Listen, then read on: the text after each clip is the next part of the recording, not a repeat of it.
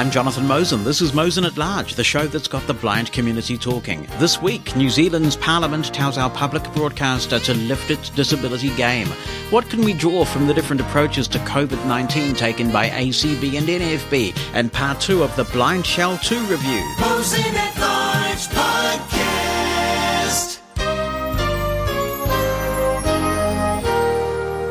As always, it's a pleasure to have you listening to the podcast. There are so many out there, so thank you very much for listening to this one. Hope you're well. If you're in the Northern Hemisphere, you're probably basking in the summer weather.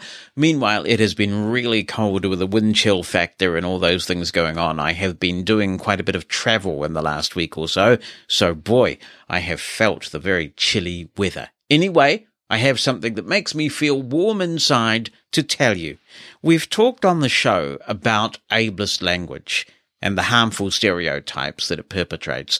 People use phrases like being blind to what's going on when they mean ignorant, unaware, or uncaring. The term falling on deaf ears is used a lot to mean something is being ignored. And we can go on and on with ableist phrases. We know about these. We've talked about these. There are many other examples. As I covered on this show at the time, last year I complained to Radio New Zealand, which is our public broadcaster here, about one particular use of ableist language referring to blindness. I could have chosen any one of many of them. RNZ declined to uphold my complaint, and I described their response as dismissive and patronizing. I then took the complaint to the Broadcasting Standards Authority. That's the body in New Zealand that has responsibility for enforcing regulated broadcasting standards. Their response represented progress because they didn't defend the use of ableist language. When I lodged a similar complaint in the past, the authority at the time were adamant that words like blind had two meanings, and everybody knows that the word blind has two meanings. But on this occasion, the authority acknowledged the ableist language and the offence that it caused, but felt that they weren't in a position to be a trend setter on the matter.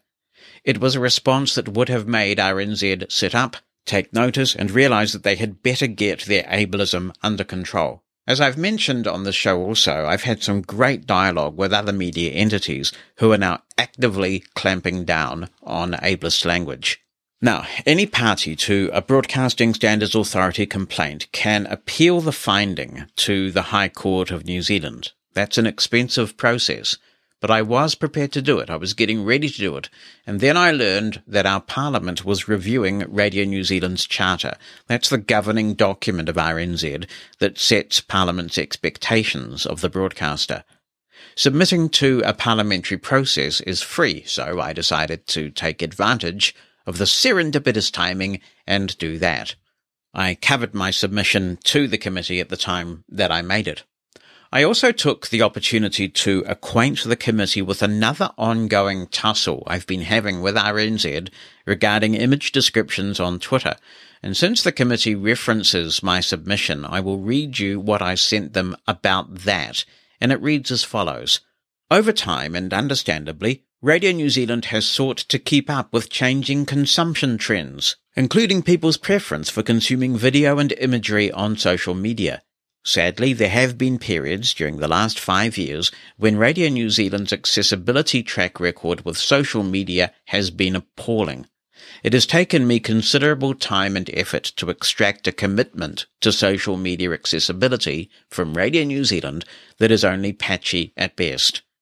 Twitter offers a suite of accessibility features, one of which provides a lengthy text field into which someone uploading an image can describe what is in the photo. This text, sometimes called alt, short for alternative text, is then spoken automatically by screen reading software used by blind people. If someone does not take the time to provide such a textual description, blind people using Twitter are unlikely to know what the photo contains. There are several external services that now provide for machine generated descriptions of images, but these are usually generic in nature and they take some time to generate, slowing down the social media experience for a blind person who is already listening to the posts. For example, an artificially generated description may say appears to be a blind man with brown hair carrying a white cane, whereas alt text written by a human might say Jonathan Mosen holding a white cane with Te Papa in the background. The failure to add alt text to a social media post is more exclusionary in some situations than others. If the post itself contains sufficient context, then the lack of alt text may be a matter of curiosity or slight annoyance. However, if we accept that the term accessibility in the Charter applies to digital content, in 2018 and 2019, Radio New Zealand did not live up to its charter obligations, discriminating against blind people on multiple occasions by repeatedly shutting us out completely from some of its Twitter posts. Examples include Morning Report on several occasions tweeted listener feedback as an inaccessible image, meaning that blind people following the account had no idea what listeners were contributing. This despite the fact that Radio New Zealand received the content as accessible text. They turned it into something inaccessible by rendering it as an image. The original text could simply have been pasted into the alt text field. Morning Report also tweeted an image translating the Te Reo Māori spoken by Guyon Espiner. It is deeply disappointing and profoundly ironic that by doing so, Radio New Zealand demonstrated inconsistency in its commitment to diversity. They educated people about te reo, which is commendable, but in an inaccessible way, which is anything but.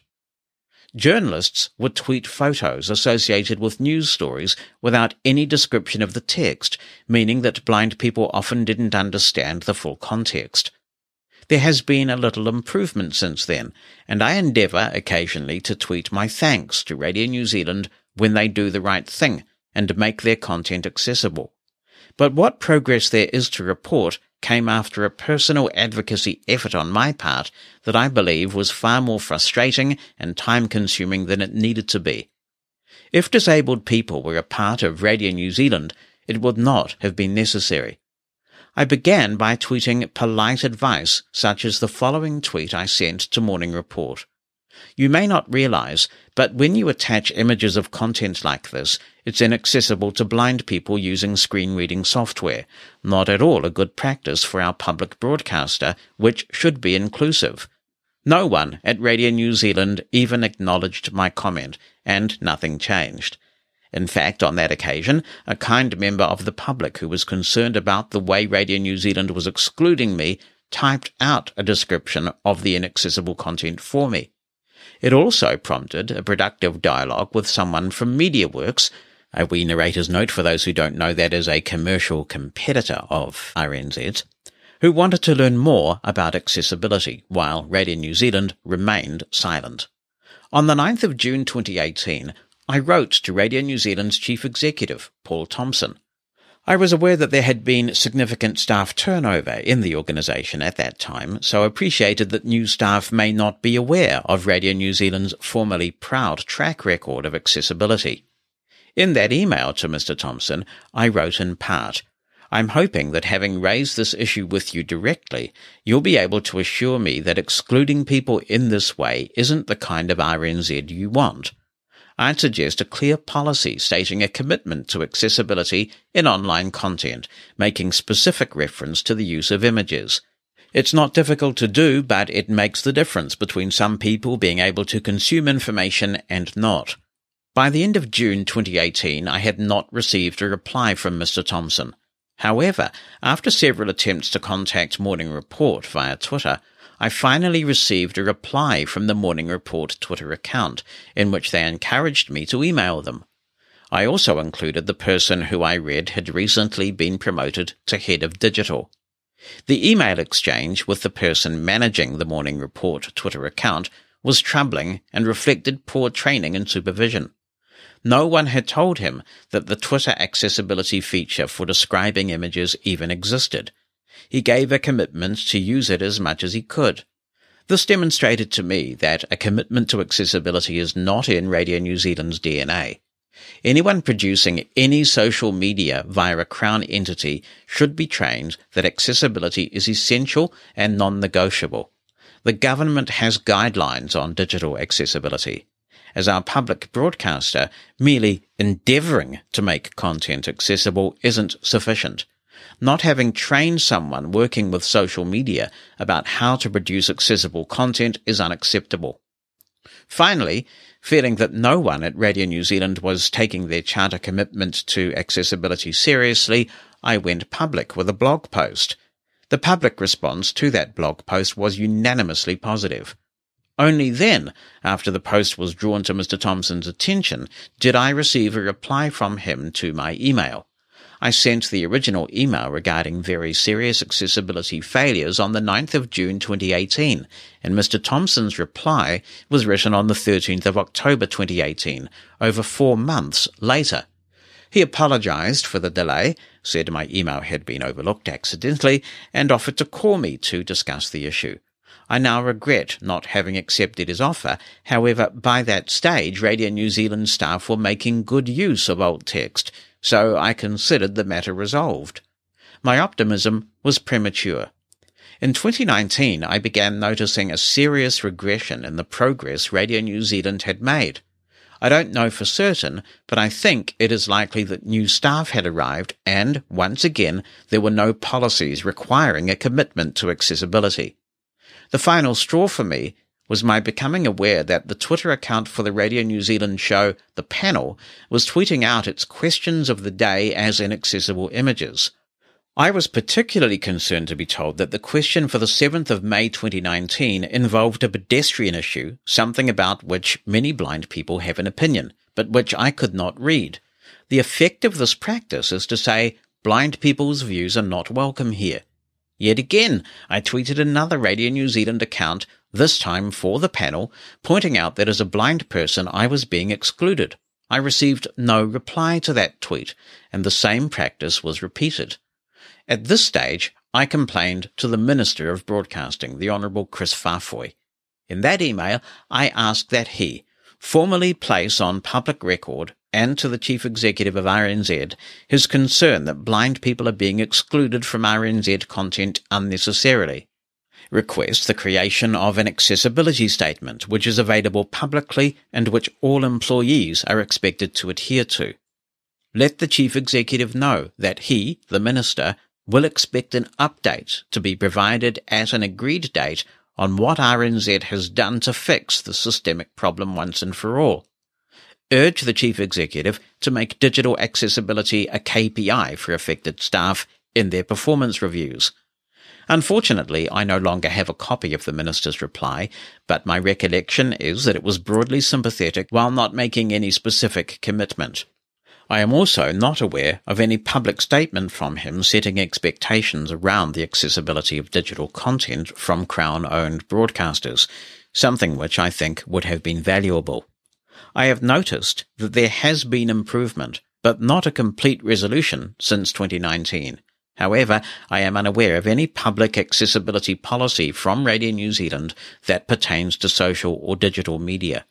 The only publicly available accessibility policy is extremely old and refers to Internet Explorer, a browser that has not been in common usage for many years and which is in fact about to be deprecated by Microsoft. In considering accessibility issues, I draw the committee's attention to Article 9 of the United Nations Convention on the Rights of Persons with Disabilities. In part, this states, to enable persons with disabilities to live independently and participate fully in all aspects of life, States parties shall take appropriate measures to ensure to persons with disabilities access on an equal basis with others to the physical environment, to transportation, to information and communications, including information and communications technologies and systems, and to other facilities and services open or provided to the public, both in urban and in rural areas. The article goes on to make specific reference to the Internet. As our public broadcaster, I believe Radio New Zealand should be particularly mindful of this and be required, through its charter, to demonstrate best practice. That's the end of that part of my submission. Now, this past week, the committee has issued its findings after quite a long time, and it is a significant win. It shows that when you know something to be right, you've got to stay tenacious, you keep at it, and you will get attitudinal change over time. So let me read you the relevant extract from the committee's report just published. It reads, We heard strong arguments from submitters that the Charter should expressly account for the needs of people with disabilities and disability issues. There are currently no provisions in the Charter about disability issues. Submitters' views. Advocates for the disability community told us about their challenges. These submitters stated that roughly 24% of Kiwis live with a disability, making it New Zealand's largest minority group. Despite this, people with disabilities are underrepresented in RNZ leadership and presenting roles. We also heard that RNZ content can have varying levels of accessibility. For example, Many online services add captions to describe pictures on their website that can be read by a text to speech assist tool for people with vision impairments. Submitters told us that RNZ has started adding these to some of its web pages, but captions are applied inconsistently. In a broader sense, they suggested that RNZ content from one platform should be available in other formats to ensure that everyone can access the quality news RNZ produces. Radio news and podcasts should be transcribed, and written news be provided in a disability friendly way. They also told us that RNZ should avoid ableist language, presenters using phrases such as falling on deaf ears and turning a blind eye can be stigmatizing and harmful to disabled people and encourage biases. When looking at other jurisdictions, neither the ABC nor BBC, Australian and United Kingdom public broadcasters, have specific reference to disability issues in their charters. However, both have ambitious diversity and inclusion plans, which include specific and measurable commitments to the disabled community. RNZ responds. RNZ acknowledged the points raised by the disability sector and told us that these submissions had, quote, resonated with it, unquote. RNZ agreed that it has work to do in this area and wants to ensure that its services are inclusive to all communities. It told us that it has style and language guides that deter ableist language it has also diversified a lot of its content and offers podcasts and written text alongside its traditional radio offerings. This has gone some way to ensuring better accessibility. In RNZ's opinion, accessibility issues could be addressed as an operational matter and explicit reference in the Charter may not be required. Our view. We think that the Charter should include an express reference to disability issues. We note RNZ's view that this can be addressed as an operational matter. We are encouraged by its undertaking to promote better outcomes and accessibility for the disability sector. However, we think that including disability issues in the Charter would provide greater visibility and accountability for this community and lead to more effective outcomes. Recommendation. We recommend that the government A introduce legislation to amend the RNZ Charter to require RNZ to consider the needs of disability issues. B. Seek advice from the Office for Disability Issues about how to best consult on the specific language used in this provision. So that is what the committee has said. Now, it is disappointing that the recommendation suggests consulting with the Office for Disability Issues, which is a government entity, rather than disabled people ourselves but it is very significant welcome progress. I was intrigued by the comment that RNZ supposedly has a language and style guide, which discourages ableist language. If they have one, no one's reading it. That I can tell you. But I have written to the chief executive of RNZ yet again, asking for a copy. Now, while this does sound like wonderful progress, there is a bit of a fly in the ointment. In reality, we are almost certain not to see the passage of the legislation that the committee has recommended because work is now underway to merge RNZ with TVNZ to form a new public broadcasting entity. It'll be important that any charter written for this new entity contain the disability provisions that they have recommended and I will be engaging with the process to try and get that outcome. Meanwhile, I have told RNZ's chief executive that there is no need to wait for legislation.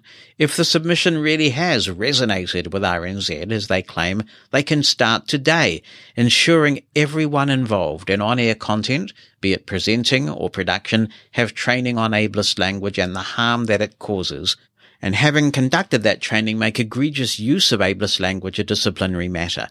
They could also start today to put a team together led by a disabled person to produce a program on disability issues for RNZ.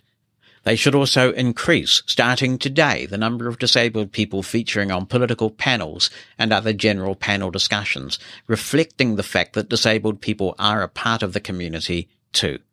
But it is good news, it's progress, it's nice to savor the victories. Kelly Pierce writes, Jonathan, recent commenters on your program have pointed out the similarities between the National Federation of the Blind and the American Council of the Blind. Yes, significant philosophical differences exist. This is why people cannot be an NFB voting member if they are a member of the ACB. The organizational differences are evident in the two groups' approaches to COVID at their summer conventions this year. ACB mandates everyone receive a COVID vaccination to attend unless they receive a medical or religious exemption as required by the Constitution of the United States. When granted a religious exemption, attendees must submit a PCR test taken 72 hours before arrival at the convention. Rapid antigen tests are unacceptable and laboratories processing PCR test results can take five or six days to deliver them tests cannot be taken at the convention hotel. By contrast, the NFB strongly promotes the freedom of blind people, including their health freedom. No one is required to undergo unwanted medical procedures or treatments such as vaccinations that conflict with their religious beliefs. Everyone is tested and the NFB administers tests at the convention site if folks have not taken one. Rapid antigen tests are accepted as well. The NFB welcomes everyone, regardless of their COVID vaccination status. The group has chosen the path of inclusion, freedom, and personal liberty. Oh, brother. Right, well, thank you for that, Kelly, and where do I begin with this? I guess by saying that I am speaking to you from a country which, at the time of recording, has 83% of the population having received all available doses of the COVID vaccine, 96.3% at time of recording have received at least one dose of the COVID vaccine. So I suspect that in part my feelings on this reflect the culture of the country I'm coming from and that in some respects there are some similarities with the gun argument where most of us here just can't understand Americans' obsession with guns.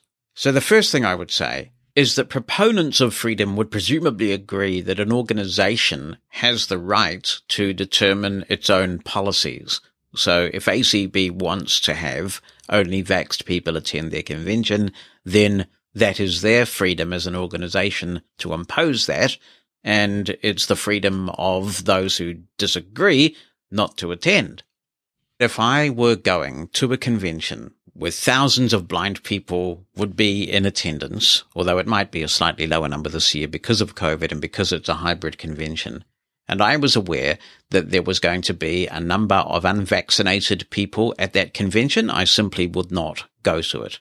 Now, it is true that if you're vaccinated, you may still spread COVID, but it's also true that you are far less likely to spread as much of it if you're vaccinated. Let's not forget that you're going to have a lot of blind people in close proximity. Sometimes it's hard for people to avoid bumping into one another. They'll also be touching a lot of surfaces to help them identify landmarks. So it's a potential super spreader event. And so the vaccination thing to me is a no brainer. The freedom reference reminds me of the discussions that I used to have in the early 1990s in New Zealand when I was working full time in commercial radio as a non-smoker. And there was a lot of smoke in radio back then, particularly, I have to say, in the newsroom. and smoke free legislation was being debated, and the zealot smokers were just incredible. And they were saying, I'm having my personal liberties infringed. I'm having my freedom impeded. I should be able to smoke if I want to. And I and a number of other people said, yeah, but what about those of us who have to breathe in the second hand smoke and increase our likelihood of getting cancer because of your filthy habit? Go and smoke outside if you have to. But what about the freedom for the rest of us to breathe safe air? So freedom is a complex business. And to me, the paramount freedom is for people to be in as safe an environment in a public space as possible.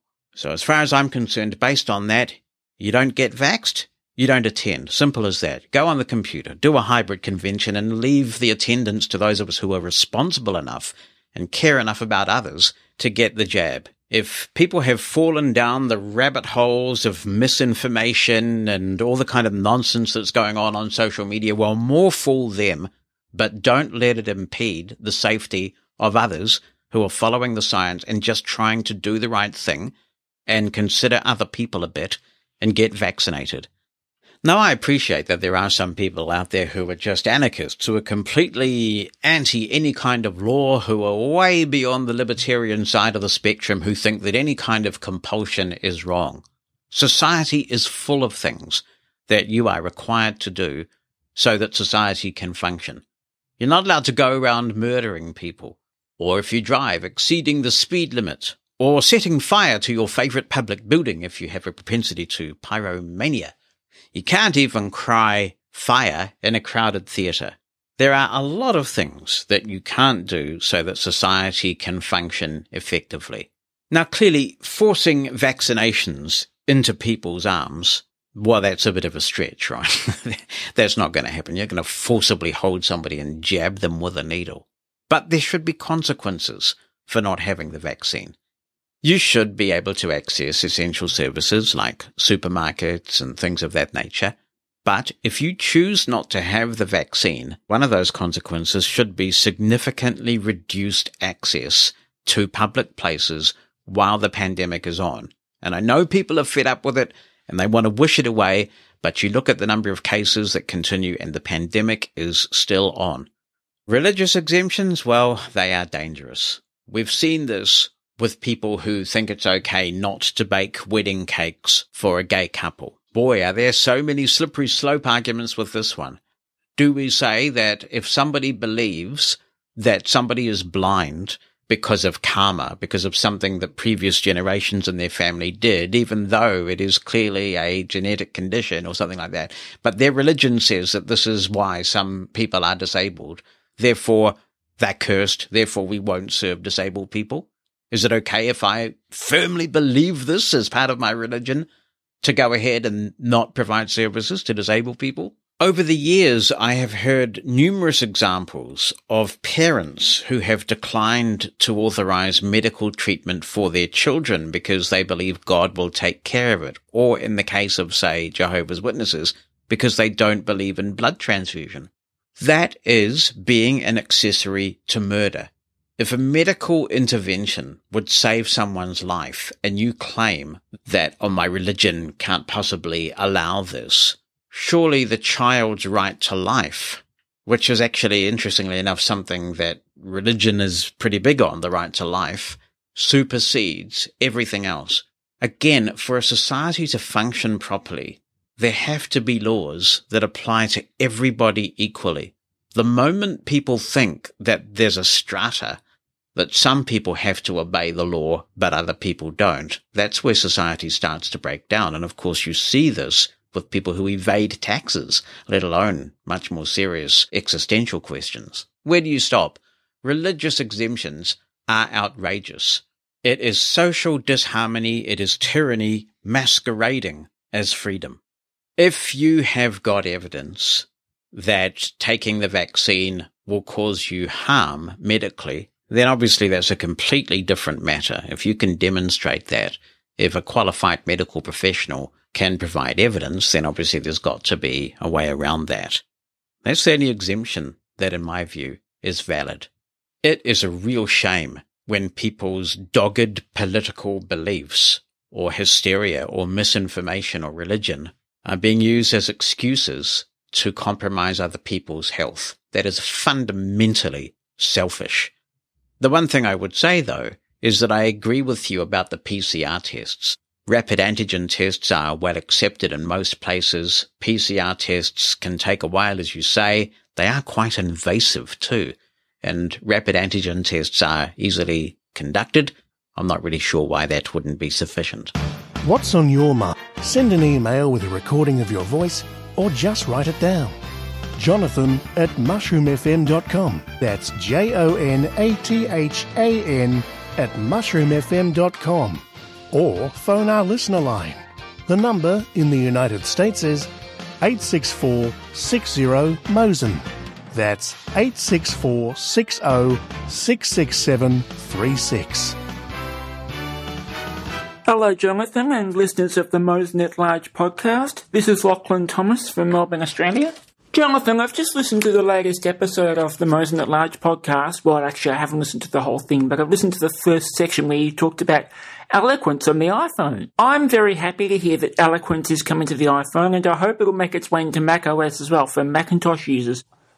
Though I'm not a long-term JAWS for Windows user, I'm, I am familiar with the Eloquence voices because I used them on my voice note when I had one, and also on my voice note Apex. Plus, I also used the demo version of Talks and the Nokia N-Gage and then the N95, and of course that came with Eloquence. So when the new version of iOS comes out, I probably will switch to Eloquence full time, I'm thinking. I currently use the Karen vocalizer Australian voice, which I do like, but I think it would be great to have eloquence. You said in your podcast that eloquence is generally very accurate, and if it mis it generally most of the time when it mispronounces something, it's because of a typo. Well, my younger brother's name is Liam, L I A M. And eloquence does not pronounce that correctly. It never has. It always pronounces it Liam. And actually, so do some of the uh, vocalizer compact voices. Most of them also pronounce it Liam. Certainly Karen did.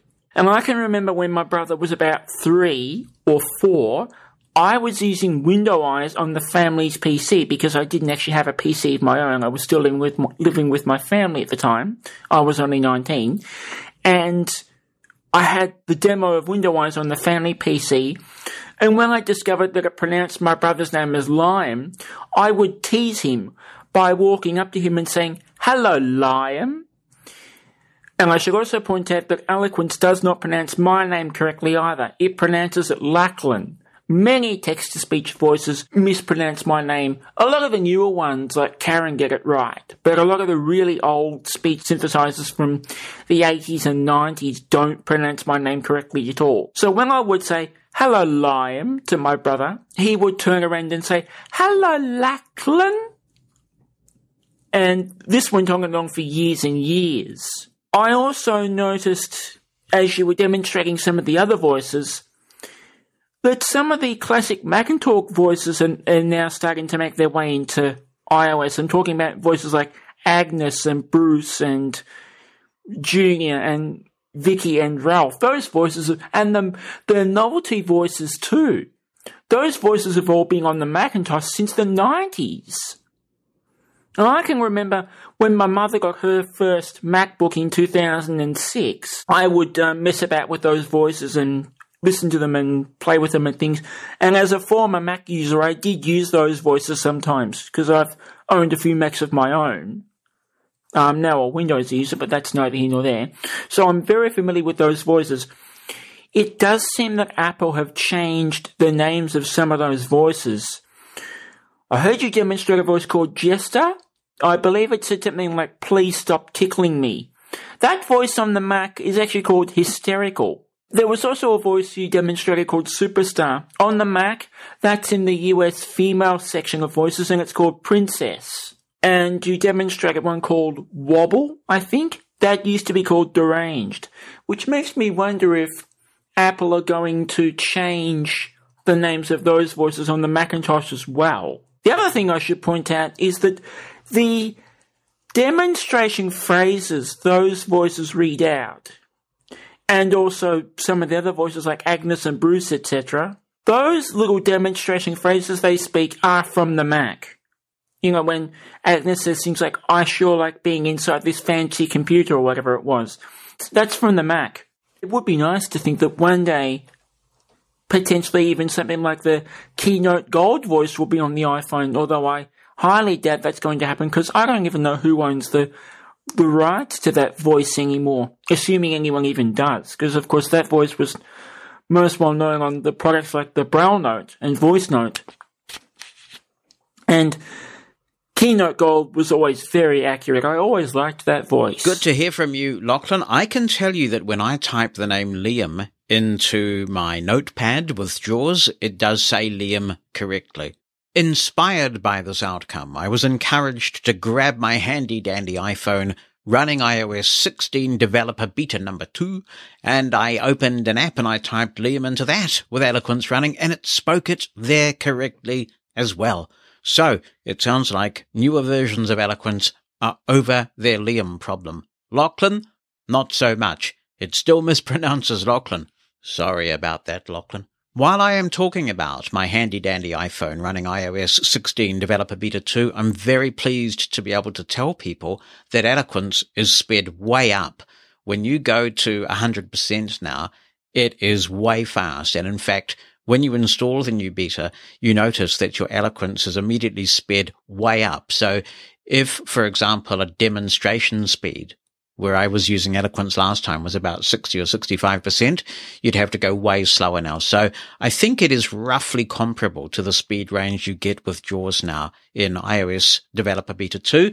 Now we do expect that Developer Beta 3 will be the magic public beta 1 and that we should get that in a couple of weeks from now in early July for those brave enough to try the public beta. I agree with you. I loved the Keynote Gold speech when I was product manager and developing the Note mPower. A lot of users said, we want eloquence. We really want eloquence. And so I organized for Humanware to license eloquence and get that done. And people were pretty excited to see eloquence in the Braille Note mPower, But I think that the Keynote Gold speech was really snappy, really responsive, and as you say, accurate. But I think it is fair to say that it was more of an acquired taste than eloquence. And yes, Eloquence is in macOS as well as iOS in the forthcoming release in macOS 13 Ventura. We haven't talked much about macOS 13 Ventura since it was announced and we're going to rectify that now as we go to South Africa and hear from Brandt, he says, Hi, Jonathan. I know everyone is making a lot of excited noises about the nice things happening to iOS 16, including eloquence. Yes! But don't forget macOS Ventura. I am currently writing this from my little MacBook Air, running macOS Ventura Developer Beta 1, listening to the dulcet tones of eloquence as I'm typing this. As someone functioning with hearing loss, you know that most of us have a synthesizer that works best. Mine happens to be Eloquence. You know what, Brandt? I think that is actually the case for a lot of hearing impaired people, at least those that I encounter. He says, I used to use DECtalk way back when, but you know where I'm going with this.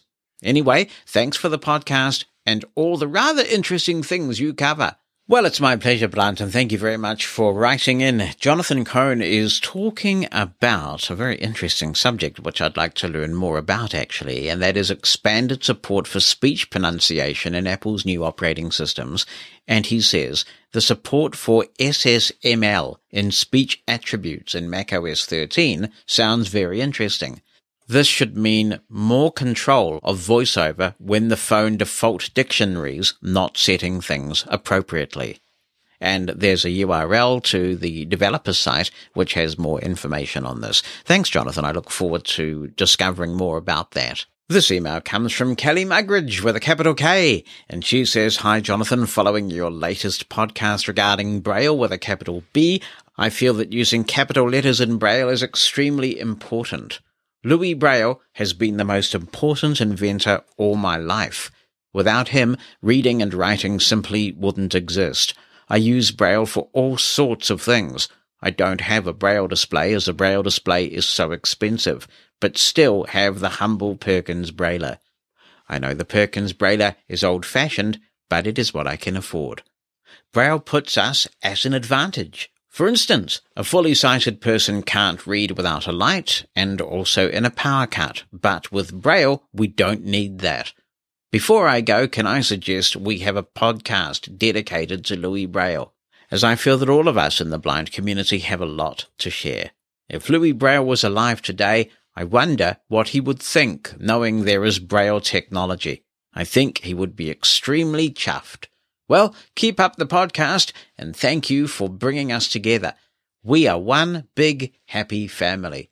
Well, thank you, Kelly. I mean, I suppose that even the best of families have arguments from time to time, or hopefully respectful disagreements where we can explore our differences in a spirit of curiosity and mutual respect. And very true words about Louis Braille. Keep rocking that Perkins Braille it is still a great piece of technology, even though when I was at a school for the blind and in a class full of seven or eight or nine students and we're all thundering away on them, it could get pretty noisy. Here's Richard Turner who says, Hi Jonathan, I wanted to make sure the history of Braille with an uppercase B is given accurately. While Louis Braille was a genius, he did not exactly invent the Braille code. He modified another code. Here is a snippet from a good history of Braille with a lowercase b. I'm not going to read that snippet because it's outdated information as we now understand it. So let me deal with that bit first. The page that Richard cites contains the classic but now discredited narrative that a man named Charles Barbier invented a system called night writing so soldiers could communicate safely during the night. This is something that we've all grown up with. We've just considered that it must be true because we've read it so many times. In fact, new research shows that that is not what happened at all. This research was conducted by a woman named Philippa Campsie, and she is an independent scholar and adjunct professor in the Department of Geography and Planning at the University of Toronto in Canada. And actually, it'd be fun to reach out to her and see if she would come on the podcast to talk about her research. She published it in an article called Charles Barbier, A Hidden Story, and Judy Dixon, I think, has written a couple of articles on this. It makes some really important revisions based on primary sources. So this narrative that people keep coming out with about night writing being written for the military was not from a primary source. It seems to have had its origins in a book that was published in the 1850s. But Philippa Campsie went back to primary sources. And what she found was that this night writing system or the tactile system was designed originally for people who were illiterate for reasons such as blindness and other print impairments. It's been said all these years that Charles Barbier met Louis Braille when Louis Braille was a teenager. And again, Campsie's gone back to these primary sources and found that that didn't happen. What did happen though was that Barbier contacted the School for the Blind's director and said he'd invented the system which he thought would be useful for blind people. And they tested it out. They introduced it and it actually was moderately successful. This is a 12 dot cell. So the problem was that while it was a big improvement over standard print that was raised, so it was tactile, the cell was too big for the human finger to read, and it was actually a reasonably complex system as well. Louis Braille was at school when they tried Charles Barbier's system, but there is no evidence that Charles Barbier ever visited the school at that time, nor is there any evidence that Charles Barbier and Louis Braille met at that time. And they did have all sorts of implements to make it work, like slates and stylus type devices, so that students could give this system a good workout. So there's absolutely no doubt whether some of the elements of the story are incorrect or not, that Louis Braille did use and know of Charles Barbier's tactile system. Philippa Campsie has discovered letters, so these are letters that Charles Barbier wrote himself, where he says he didn't know who Louis Braille was in 1833. That was a full four years after Louis Braille published his tactile writing system. Nonetheless, the question remains, does that mean then that Louis Braille didn't exactly invent anything? He just modified someone else's work? I don't subscribe to that characterization. Blind people have been reading with their fingers for some time through raised print. And obviously, Charles Barbier deserves some credit for an idea that what you could do is create a completely alternative tactile system So the system did not have to be based on raised print. It could be something that was finger optimal. And in that sense, he has a very important place in the history of the literacy of blind people. But it was still Louis Braille who came up with a system that was truly viable. A system that is beautiful in its mathematical logic and has largely stood the test of time all these years. I mean, are we reading with Barbier's code now? No, we're obviously not, because it was not fit for purpose. So any invention is incremental. For example, who would you call the father of radio? Does radio begin when any kind of signal was sent across the ether? Or does radio begin when we think of broadcasting as such? Because what you think will obviously determine how you answer that question. For me, the father of literacy for blind people is Louis Braille because he invented the first truly viable tactile method for blind people to read. Richard says, I did not hear all your discussions, but I don't recall it being mentioned that Louis Braille also developed the music Braille code and was an organist. Now, speaking about eloquence, which voice sounds good to a person is quite individual, and there is a solid scientific reason for that. Audio processing is done in the brain. Through my work, I worked with an audiologist whose specialty was helping people with audio processing issues. She did a training for the staff for it, and it was fascinating. The bottom line is that everyone's brain processes sound differently. So, even without the extra issue of a hearing impairment, sounds will be interpreted differently. So, to me, eloquence is painful to listen to, but Tom Enhanced I can listen to at extremely high rates of speech with no problem. On my iPhone with Voice Dream Reader, the Ivona Amy voice is my preferred voice for reading. I get irritated when I hear people saying how X voice is the best and so on, it is only best if it fits with your particular hearing and audio processing.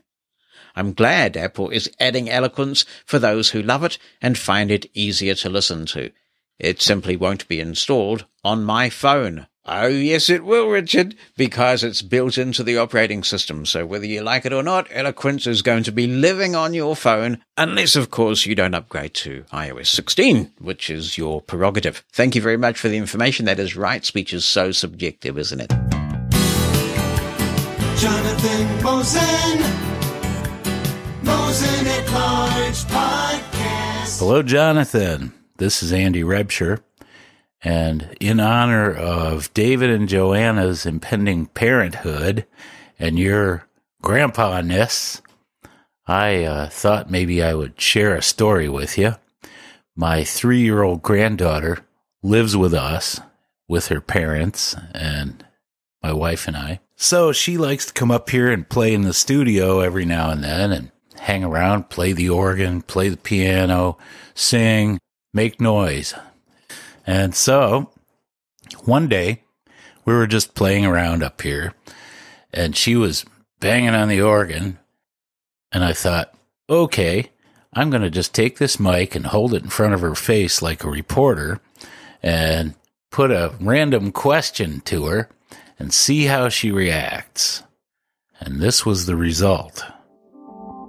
We're interviewing Vivian, the famous organ player. Vivian, can you tell us how it feels to play for these millions of people? Yeah, How does it feel? it feels good. Well, there you go. It's kind of like uh, the blind man's equivalent of standing there in the supermarket and pulling out your wallet or your phone and saying, Look at my granddaughter. Isn't she cute? And I just thought I'd share that with you. Hope you have many great experiences of your own. Thank you, Andy. Recording your kids and playing it all back when they're much older is so much fun. As the kids' 21st have come and gone, I've got one more 21st to go through. I have had so much fun putting together these audio montages with excerpts of recordings that I've made with them over the years, and I put them together in chronological order so we hear them evolving. It's absolutely amazing, and they're significant others of the moment. They love it too. And thanks to Andy, who also says that Mushroom FM, in his opinion, is one of the best sounding streams he's ever heard. Well, I like to play with it, Andy, and I've had lots of experience playing with the stream and trying to get the quality right. And yeah, I really think it is sounding absolutely golden right now. Oh, and your granddaughter sounds absolutely adorable. That's great. This message is from Carolyn Pete and says, Hi Jonathan, not sure if you heard that we lost a very talented member of the blind community with regard to technology. Neil Rush, who was 26 years of age, sadly took his life on the 18th of May of this year. He was vision impaired and the only son of Maggie and Trevor Rush. He worked for Paul Spain at Gorilla Technologies and when he was at high school, he was a major contributor to the ATIG email list. You could count on the fact that in reading his messages, he would give clear instructions and advice on how to solve any computer problems. I want to thank Neil for his contribution, and I am sad he has left us so soon. I send my love and sympathy to his parents and family. Thanks, Carolyn. I didn't know Neil, but uh, obviously, I know Maggie and Trevor and wish them all the very best at such a very difficult time. Let's get back to the question that Christopher Wright asked about getting the URLs of radio station streams so that you could put them into players like VLC and, of course, Winamp, which is still my favorite after all these years. Flor Lynch is writing in. He says, Hi, Jonathan. There is a site for streaming radio stations in the UK and in Ireland, radiofeeds.co.uk. It contains the streams with their available formats for PC, various smartphones, tablets, etc., as well as their streams' various bit rates. Radio UK also allows you to record the output of the streams from their website with the Radio Feeds recorder. I have found it to be a very good resource. It is updated constantly and listeners can submit their own bug reports for dead or non-working links.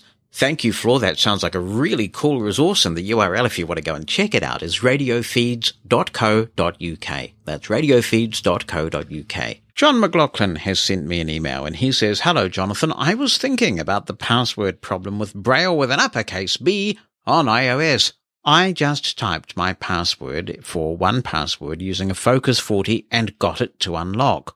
What I did was type the password and then press spacebar with dots 4 and 5, which is the translate Braille immediately command in the Braille commands section. Then I pressed enter and was logged in. So give that a try and see if it works for other password prompts. I know it is not a great solution since it is an extra step, but also it works. So, dot, dot, dot, baby steps, says John. Have a good week. Thank you, John. That's a very good point. I should have thunk of that. I hope that that clears up the password issue for Alco, who was reporting the issue. Let's talk more about the much lamented and missed, apparently, iPod Touch. And Sabahatton's writing in and says, Hello, Jonathan and listeners. First time contributor to the podcast here from a leafy district in London, England where the weather is always agreeably inclement. Yeah, well, I hope it holds out for us when we visit in September for ABBA Voyage and all the touristy things we're going to be doing. He says, it was really great to hear all the real and potential love for the iPod Touch last week on the podcast. In my opinion, iPod Touch was a tragically underappreciated product. I must have the powers of Cassandra because I bought a new iPhone SE third generation as a replacement for the current generation iPod Touch just as the latter was sadly discontinued. It was a struggle to keep going with the older device, which is less powerful than the iPhone 7, but I was ultimately torn between a life-improving new purchase and continuing with the iPod in the hopes of a new upgrade to that product family. I do feel guilty for buying a new iPhone just for use as a secondary device. I'm really lucky to have been able to afford something many of us would die for, but sadly, I was also right about the death of iPod, and I could not be more happy with my new iPhone. It's more than adequate to the task of replacing the iPod and gives me all the nice new conveniences of the latest chippery, like screen recognition and voice recognition Give me back online Siri any day though. The new offline Siri is just not as good in my experience. The 256 gigabytes of storage now equals that of the previous iPod. It used to top out at 128 gigabytes. I do use an AirTag, however, and sadly there's no U1 in here, so no using this phone to track down my wonderful feline companion, Tab. It's a shame Apple could not see a future for iPod. In my opinion, a phone without a phone is just what's needed for doing all the important stuff you need to do on iOS around the house on Wi-Fi while the real phone is on charge. And it was fabulously light and included a headphone jack to boot. Guess the demand just wasn't working. Apple couldn't see any future for it, and ultimately you can now set up any iPhone to be an iPod out of the box with no SIM card required. If you're thinking of going down the same path I have, just be aware that the continuity feature that lets you place a phone call via your iPhone does not work as it did on iPod. You can take phone calls ringing on another iPhone via FaceTime audio but you can't place them through the other iPhone and you must have a SIM card inserted to use the phone app to place calls on that phone without provoking an instant call failed error. This is a shame, but it's not a deal breaker for me. I've reported it to Apple in the hope it gets fixed eventually. Fortunately, iMessage is not similarly afflicted. You can choose to send text messages from your other iPhone's number and it works just fine. Love the podcast, especially now I've stopped trying to listen to it in Lire and conceded the necessity of actually subscribing to it in Apple Podcasts in order to enjoy it. Thank you and keep it up. Well, thank you for your message. Gosh, I never thought of trying Lire to listen to a podcast. But if you're really into podcasts, do check out something better. Castro is such a better podcast app than the native Apple Podcast app. But at least you're in a podcast app now, so you'll be able to take advantage of features like chapters and all those good things. So good to have you contributing. Be the first to know what's coming in the next episode of Mosen at Large. Opt into the Mosen media list and receive a brief email on what's coming so you can get your contribution in ahead of the show. You can stop receiving emails anytime. To join, send a blank email to media-subscribe at mosen.org. That's media-subscribe at mosen.org. Stay in the know with Mosen at Large. Here's an email from Jean Warner, and it says, Hi, Jonathan. I used to listen to you all the time when you were doing the Freedom Scientific FS cast. Well, I'm glad you found me again. That's nice. I just recently discovered your Mosen at Large podcast and am currently working my way through the episodes. I'm not listening to all of them. Well, I'm glad to hear it because that would take an awful long time now that we're up to 180 odd episodes. But I am picking and choosing the ones I want to hear based on the titles. Well, if you can go a little bit deeper, it's sometimes worth checking the show notes because we can't put all the things we cover in each episode in the title, but the show notes are very deep and full of info. I have to agree that using my phone as both a phone and a media player is appealing because it cuts down on how much I'd have to carry. I don't though, primarily because I find that iTunes for Windows is an accessible nightmare and Apple doesn't give a insert lots of random characters here because it doesn't run on a Mac. If there was an accessible alternative to iTunes for Windows, then I might consider it. Well, I'm pleased to say there is, Jen.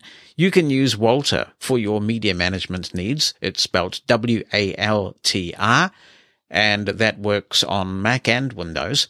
And it's not intuitively accessible, but it's usable. When you install Waltr, what you can do is just copy and paste from File Explorer into Waltr, and it magically causes the media that you have pasted to appear in the appropriate app. For example, if you copy and paste music, it'll appear in the music app. And if you copy and paste video files, it'll appear in the appropriate app there as well. It's pretty easy to use. It does cost money to buy, but then again, it's a lot cheaper than a Victor Reader stream. And speaking of which, Jean says, so I use my phone as a communication and information device and a Victor Reader stream as my media player.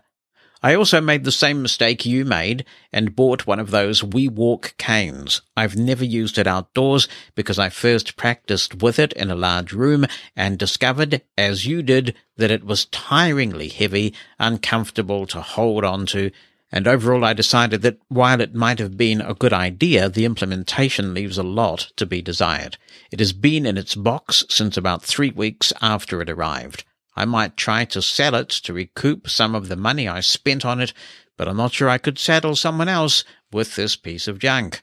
I have to say that the review of this year's Consumer Electronics Show was disappointing. I simply couldn't understand why they kept talking about products that were inaccessible to the visually impaired on a podcast for the visually impaired. It seemed to defeat the whole purpose of having them on the podcast in the first place.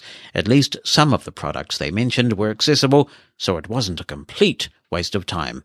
Uh, Well, in Mike and Gina's defense, we got them on to talk about some of the products that we can use, but also some that we would like to use but can't because there is a need for more education. So we did try to be really transparent about when a product wasn't accessible so that people knew. But it just goes to show how much work there is to do. And I think in that sense, that's what we were trying to illustrate. Jean concludes, I have so far been enjoying the Mosen at Large podcast. Keep up the great work. Well, thank you. I am glad that you found us, Jean, and I hope that you'll keep listening and commenting. Here is an email from Eden, and it says, Hi, Jonathan. I hope this finds you well. Congratulations on the upcoming birth of a grandchild. Thank you, Eden. I'm just so super excited about this. Anyway, as for why I'm writing, continues Eden, it's because I'm so furious about the ignorance some people still persist in having regarding abilities of blind people. To give a backstory, I've decided to start court reporting school. I'd ideally like to do CART captioning or even just quick transcriptions or depositions. I have a good aptitude for learning languages, keyboard and computer software as long as it's accessible. One thing you must do as a court reporter student is get a steno machine. Most are bulky and have screens. There is a light one called the Lightspeed by Stenovations, which would not need a tripod, as the others do, but will sit comfortably in your lap. I wanted to buy a used one, so I called the manufacturer. After talking about himself for two hours and how smart he was, he finally told me he'd sell me just one but then he changed his mind. I pressed and pressed him about it, and today he announced to me a blind person could not become a court reporter because it's too hard to memorize all the outlines. Basically, you press more than one key to mean a syllable, phrase, or word. To me, this is quite similar to Braille with an uppercase B, at least the concept, and in one week I've already learned the alphabet, some phrases, and how to create words. I know at least one blind court reporter and others who have graduated school. Me too, I interviewed one on FScast actually, Eden. Why does this ignorance still persist? This man even told me he's the smartest person in the field of court reporting. What arrogance is that? Stenovations, from what I can tell, make products people really like, but their manufacturer is a jerk. There are other machines, but they are like braille displays with only a few companies in the arena. I can buy one of these used from someone else, but am now very torn. I'm scared I will have to go to him for tech support, but at the same time, it would be the best steno machine for my particular use case. How do you handle someone like this? I've never been refused the sale of a product because of my visual impairment. I know blind people who buy cars for others, and the salesperson will sure sell to them. It should be none of his business. You are the king of advocacy, so please, please, what would you do? Certainly, I won't buy directly from him, but I'm not sure I can boycott the actual product much as I would like to. I'm just more than floored. Signing off because I have no more words that would be fit for your podcast. Take care as the fight towards ridding our society as such ignorance about people who are not like themselves. I also enjoy the podcast. Thank you very much, Eden. Well, snarky answer first. What you do is you take this guy to court, and by the time the judicial system works its magic, by the time you get to court, you be the court reporter who's documenting the whole thing. I'm really sorry this is happening. It is very frustrating. It does remind me of a story which I have told from time to time about how when I was a young guy in my teens, somebody told me about this course that was available in radio broadcasting and it was advertised in the paper and somebody drew my attention to it. So I sent off this tape and they called me and they said, we want you to do this course. What a brilliant tape. And I said, okay, that's great. And they told me the price.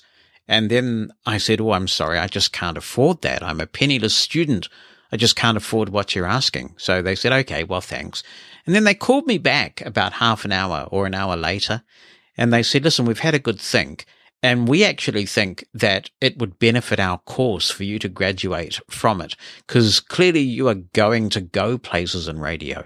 We want to be able to tell people in future that Jonathan Mosen graduated from our course. And so what we'll do, we'll meet you halfway. We'll give you the course half price. And I said, yeah, okay. You've got a deal. So what I'll do, I'll come in the day before or a couple of hours before and I'll put a few braille labels on things like the carts and various things like that. And you could tell the chill suddenly that was coming down the phone line. He said, what are you talking about? And I said, well, I'm blind. So I just need to brow label a few things and then I'll be good to go. And he said, it's a waste of time. There's no point in you doing the course because a blind person could never work in radio. So I ended up not doing that course. And a few years later, on a radio station I worked for, I became that guy's boss. Now, is that karma or is that karma? I think there are a number of ways that you can handle this. Oh, and by the way, I think you're way too kind saying that I'm the king of advocacy. I just do my best to get by like everybody else does. But what I would think in a situation like this is have I exhausted all my constructive options yet? Could you, frustrating though it is that you have to be in this position, have a teachable moment for this individual? Could you go back and say, actually, it's not really your business to worry about how I can use this and whether I can use it. That's not a precondition of sale for any good or service. We have a contract. I want to buy it. If you're willing to sell it, that's really all that matters. And, Mr. God's gift to stenography, you're certainly on very shaky legal ground if you decline to sell someone something because of their disability. So you could try and reason with them in a calm, polite way once you've had time to reflect. Whether I can use it is not your business. Please just sell it to me. Legally, you have to if I'm willing to buy it. Because I tell you what, Eden, I back you. And what I would do is learn that machine, do your magic, become skilled at this craft and send the guy a video afterwards. You said that a blind person couldn't do this. Here's the proof that a blind person can. I want to show you this video of me rocking your machine because while you can boycott it, you know, while you can cancel them, while you can try and use another machine, if this is the one that you need, then you're shooting yourself in the foot, aren't you? And you're also missing out on a potentially teachable moment, even though sometimes it is frustrating and we shouldn't have to do this, but we are a low incidence population. We're a minority and sometimes these things happen. It's not necessarily fair, but sometimes life isn't. Sometimes we're just not in the headspace to be patient with people. And I understand that, but maybe with a bit of reflection, you might see an opportunity unless you've already burned the bridges to the extent that he wouldn't be keen to hear from you again. What you might also want to do is see if you can contact other blind people who are successfully using these machines. As you say, other blind people are doing this work. So if you can already give this guy incontrovertible proof that it's being done, he really is on very shaky ground if he tries to hold you up any further. So there are a couple of things to think about, and I look forward to others' comments on this. Mosen at Large Podcast. Hi there, Jonathan and listeners of Mosen at Large. Chris Gray back with you again today to give you part two of the tour of the BlindShell Classic 2. Before I continue talking about the software and features of the phone, though, I forgot to mention one thing about the physical hardware on the phone. On the back, of course, is the camera, but below the camera is a concave round button. This is an emergency button. You can set it to uh, call 911 or call a friend, whatever you want to do as an emergency measure if something is happening when you're on the phone. So I did want to mention that it's an important feature, and uh, now we'll we'll move ahead. You'll remember that in part one we reviewed basic functionality of the phone making calls, sending text messages, working with your contact list, and we went through a fairly abbreviated version of the settings, showed them all, but didn't go into a lot of detail on many of them. Today we're going to talk about some of the other buttons on the phone, like the button A at the top left, and I'm going to go through the applications features of the phone, which are pretty amazing and pretty interesting. So maybe we ought to start there. I thought about doing the button first because it's fun and all that, but let's get right down to the heart of the matter and talk about applications on the BlindShell 2. Here we go. So, as an orientation point, remember we did phone, text messages, and contacts. Now we go to, Applications. 4 of 7. so the fourth of the main menu. I'll press enter and go in there. Internet browser. 1 of 10. So, internet browser is where we start. I've used it some, it seems pretty good. I can check boxes, I can enter text, etc., etc. I can enter text with the uh, buttons on the phone or verbally speaking when holding down the rightmost button on the right edge of the phone. And uh, so it, it's it's pretty good. I can't say a lot about it because I haven't used it tons. You can invoke it from text messages and other areas to read links and you know check out forms and stuff like that and that works pretty good. Tools. 2 of 10. Tools. Well, okay. So we're going to dive in now. The internet browser has no well, it does have menu items, but but nothing that you wouldn't expect in a browser. I guess I sh- ought to show Internet you. browser. Here, 1 of 10. Let's let's look at the browser menu. Insert URL or search. 1 of 6. Okay, it's pretty obvious. And you can set where to search from. I do it with Google. So that's one. Bookmarks. 2 of 6. Put bookmarks in, go to your bookmarks, History. 3 of 6.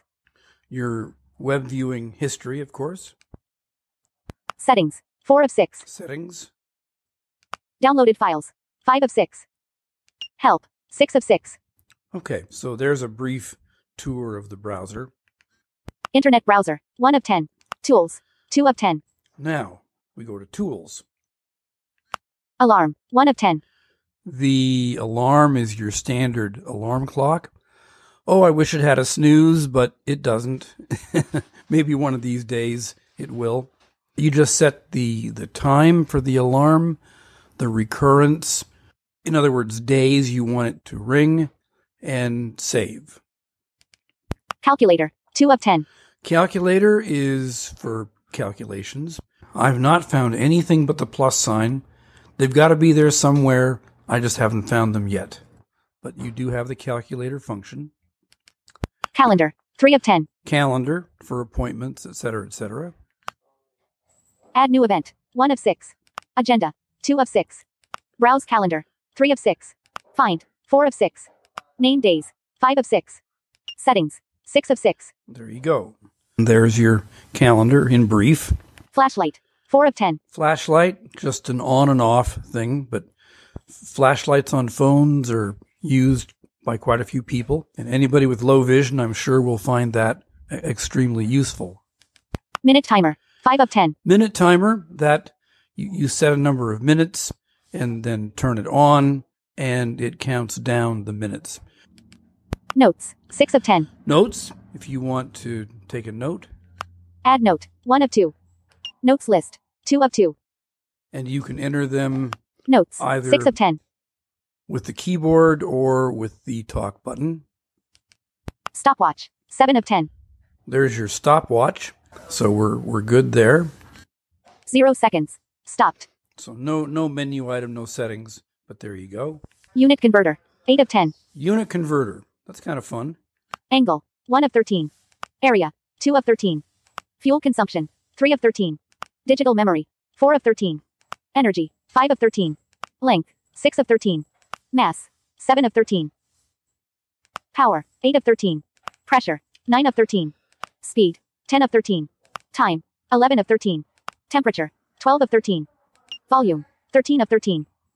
Okay, so lots of nice conversion items, and and that's that's pretty good. Okay, voice recorder. Now here's a very cool feature, in many ways. Here's what you have in this selection. Start recording. 1 of 2. Records list. 2 of 2. So a list, you can start a new recording or you can list your old recordings. So we'll look at my list. I got a big list here. Recording 1. April 13th, 2022. 12:12 p.m. 1 of 7. Recording 2. April 13th, 2022. 12:23 Let's p.m. this one. It was Two of done seven. on an Amtrak car, and it's a guy describing the Moffat Tunnel. Play. 1 of 5. We're only 10 minutes away from the Moffat Tunnel. That is a 6.2 mile long tunnel. 10 Here. kilometers So from you other. keep in your car And right as we go through the tunnel, we do like to keep the end doors closed because our locomotives have a little bit of diesel exhaust and there's also some residual coal dust from some of the coal trains that go through that tunnel. So we like to keep all that on the outside of the train, not the inside. So April 13th, 2022. 12:23 So p.m. There was some Two of interference seven. there, which you heard. Someone giving me something because I was in the lounge car where they do all the announcements and all that. But a pretty clear recording. And we also heard some automatic level function kick in to somewhat decrease the sound. More about that in a moment. But uh, that was a pretty good recording. A couple of weeks later, I was in Manhattan and went to a jazz cafe named Cafe Carlyle. And uh, here's what a little recording from it sounds like. Play. 1 of 5.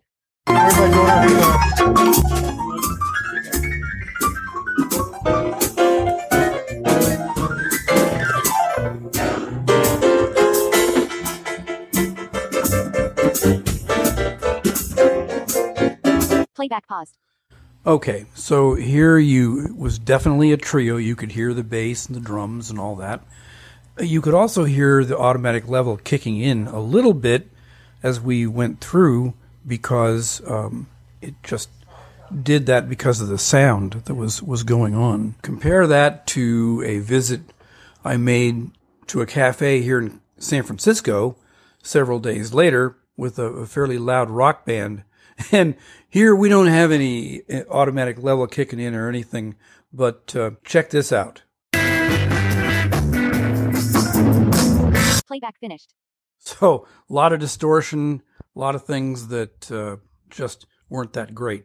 Now there is a feature I showed you last time about recording when you're on a phone call, and so I I made a phone call. I was doing booking a trip. Here is what a recorded call sounds like. Play. 1 of 5. Just asking one more thing if you want. And you said the booking number is what again? Seven five four seven one eight nine five. Is that right? Uh, seven five uh, four seven one eight nine five. Very good. Very good. Okay. Okay, this is your booking number. Now I'm sending you uh, the second booking number for ma'am. Okay, just take two minutes. I'll just send it to you. So please hold on in for two minutes. Yeah. Okay. Recorded call. April 13th, 2022. 7:14 Okay, p.m. 8 of 10. A lot of popping, a lot of artifacts, things that I would have preferred not to hear. And frankly, the volume for me is extremely loud. The volume for him isn't too good. And sad to say, there is no way to change the volume of the calls or to change anything else about the recordings. And I think that's a shame. I hope that BlindShell will do some work on that because it very definitely needs it. But the function is there. Uh, it's good as far as it goes. It's not without flaws, but it is nice and very handy in many circumstances. So there you have the voice recorder. I wish you could change the settings and so forth. I wish that you could change the volume in particular. So let's just, you know, hope they put that in. And now to the last item in tools we have Weather. 10 of 10. weather. 10 of 10. Nice number of items. So how about the weather? Let me press enter.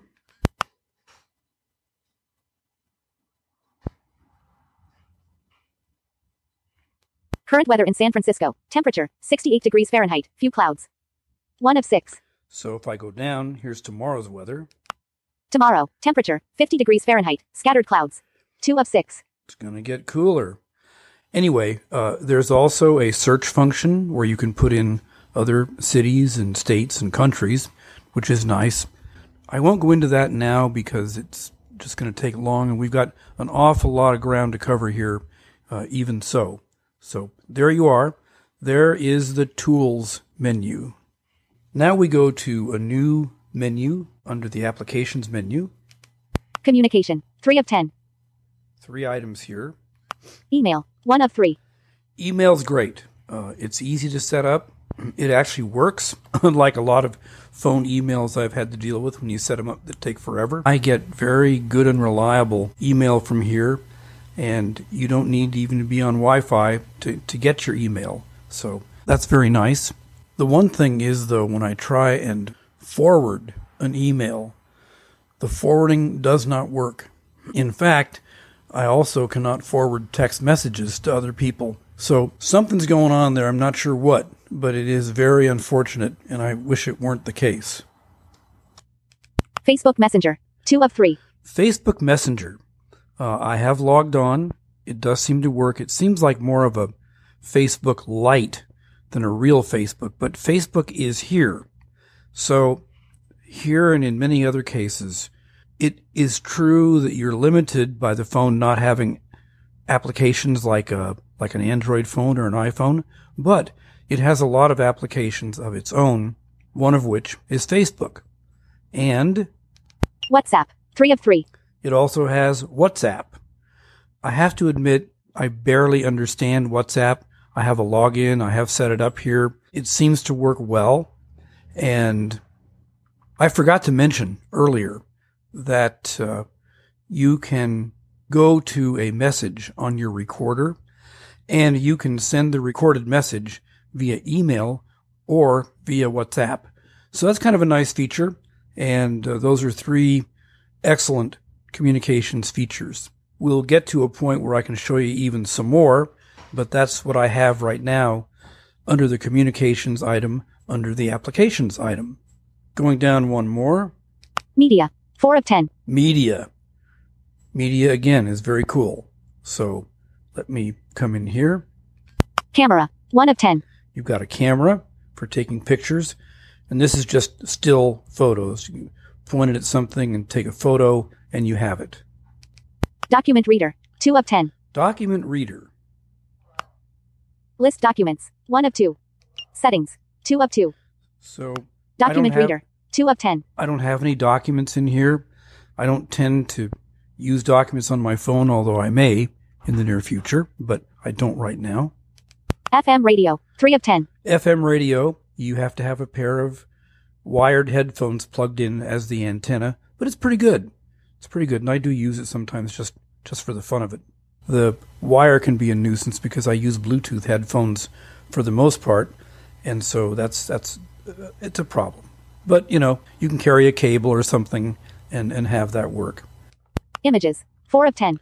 Images, uh, you can look at PDF images and things like that. Is my understanding of it. I have not used it. Internet Radio. 5 of 10. Internet radio. Pretty robust internet radio. What you would expect stations from all over the world and uh, lots of stations in various countries. So that's great. If I want to hear the radio in Ecuador, I can navigate to Ecuador, go to the radio station all over the country. Music Player. 6 of 10. Music player is an MP3 player, basically. Podcast Player. 7 of 10. podcast player. Now, here again, while it is true that the phone is not a full functioning phone like an Android or an iPhone, you don't need to worry about not having something like Podcast Addict because you have the podcast feature in this phone.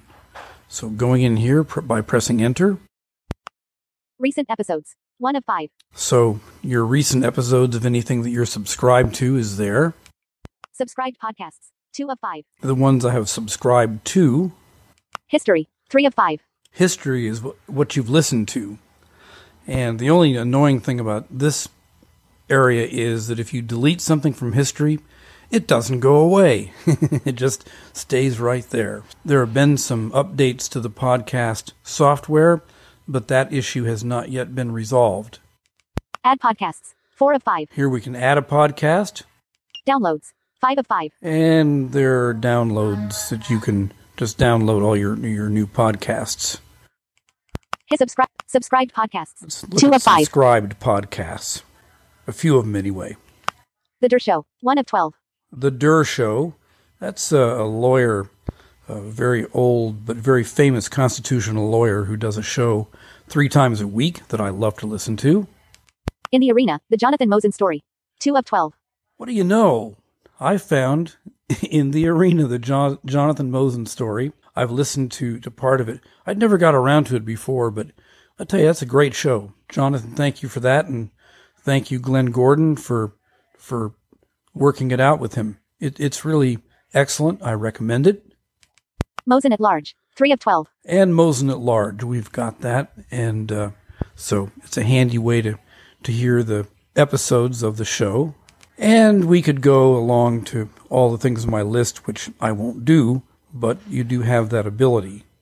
Despite its its minor flaws, I love the podcast player. I'm a real podcast person, so it's good to have that here, and I can update it whenever I want to, and uh, hear the most recent podcasts. So NPR, BBC, New York Times, stuff like that. Video camera. Eight of ten.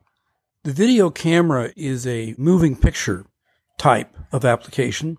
You can turn it on and video something which is ongoing. That's a new feature, just got added a few weeks ago, and points to the fact that the BlindShell people are, are working on new software all the time. Video player. Nine of ten. Plays your videos, YouTube. Ten of ten. and YouTube is a way of getting in and playing YouTube broadcasts. Very fun. Media. Four of ten.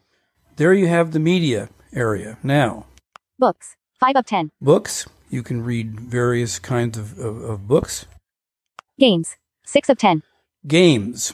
There's some fun games in here, and we'll talk more about the game software in just a second, but just to give you an idea, Dice roller. One of two. dice roller. Hey, let's roll the dice, man. Roll a die. One of two. One. Okay. nice sound. But that's all it does is roll the dice. So I'm not sure how useful it really is. Vision aids. Seven of ten. Vision aids. We all love to have those, right? Beepers. One of five. Beepers. Now, here you can purchase a beeper from your BlindShell phone distributor and attach the beeper to something and then uh, make it beep when you want to find something. Now, if you want to try and find your BlindShell 2 phone, maybe not, but you know, your keys, your coat, etc., etc., whatever you, you really want to find. GPS. 37. 76637N. 122. 42515W. Four of four. So there you have your uh, location. Share position. Three of four. Precision. 10 meters. Two of four. USCA. 1828 15th Street. San Francisco, California 94143. One of four. I'm not really sure what this is. I haven't investigated it. It certainly is not where I live, so maybe it's just making a localization error. Not sure about that. Magnifying glass. Four of five. Uh, not very useful to me as a totally blind person, but you know what a magnifying glass is, so. NFC object tagging. Five of five. NFC object tagging.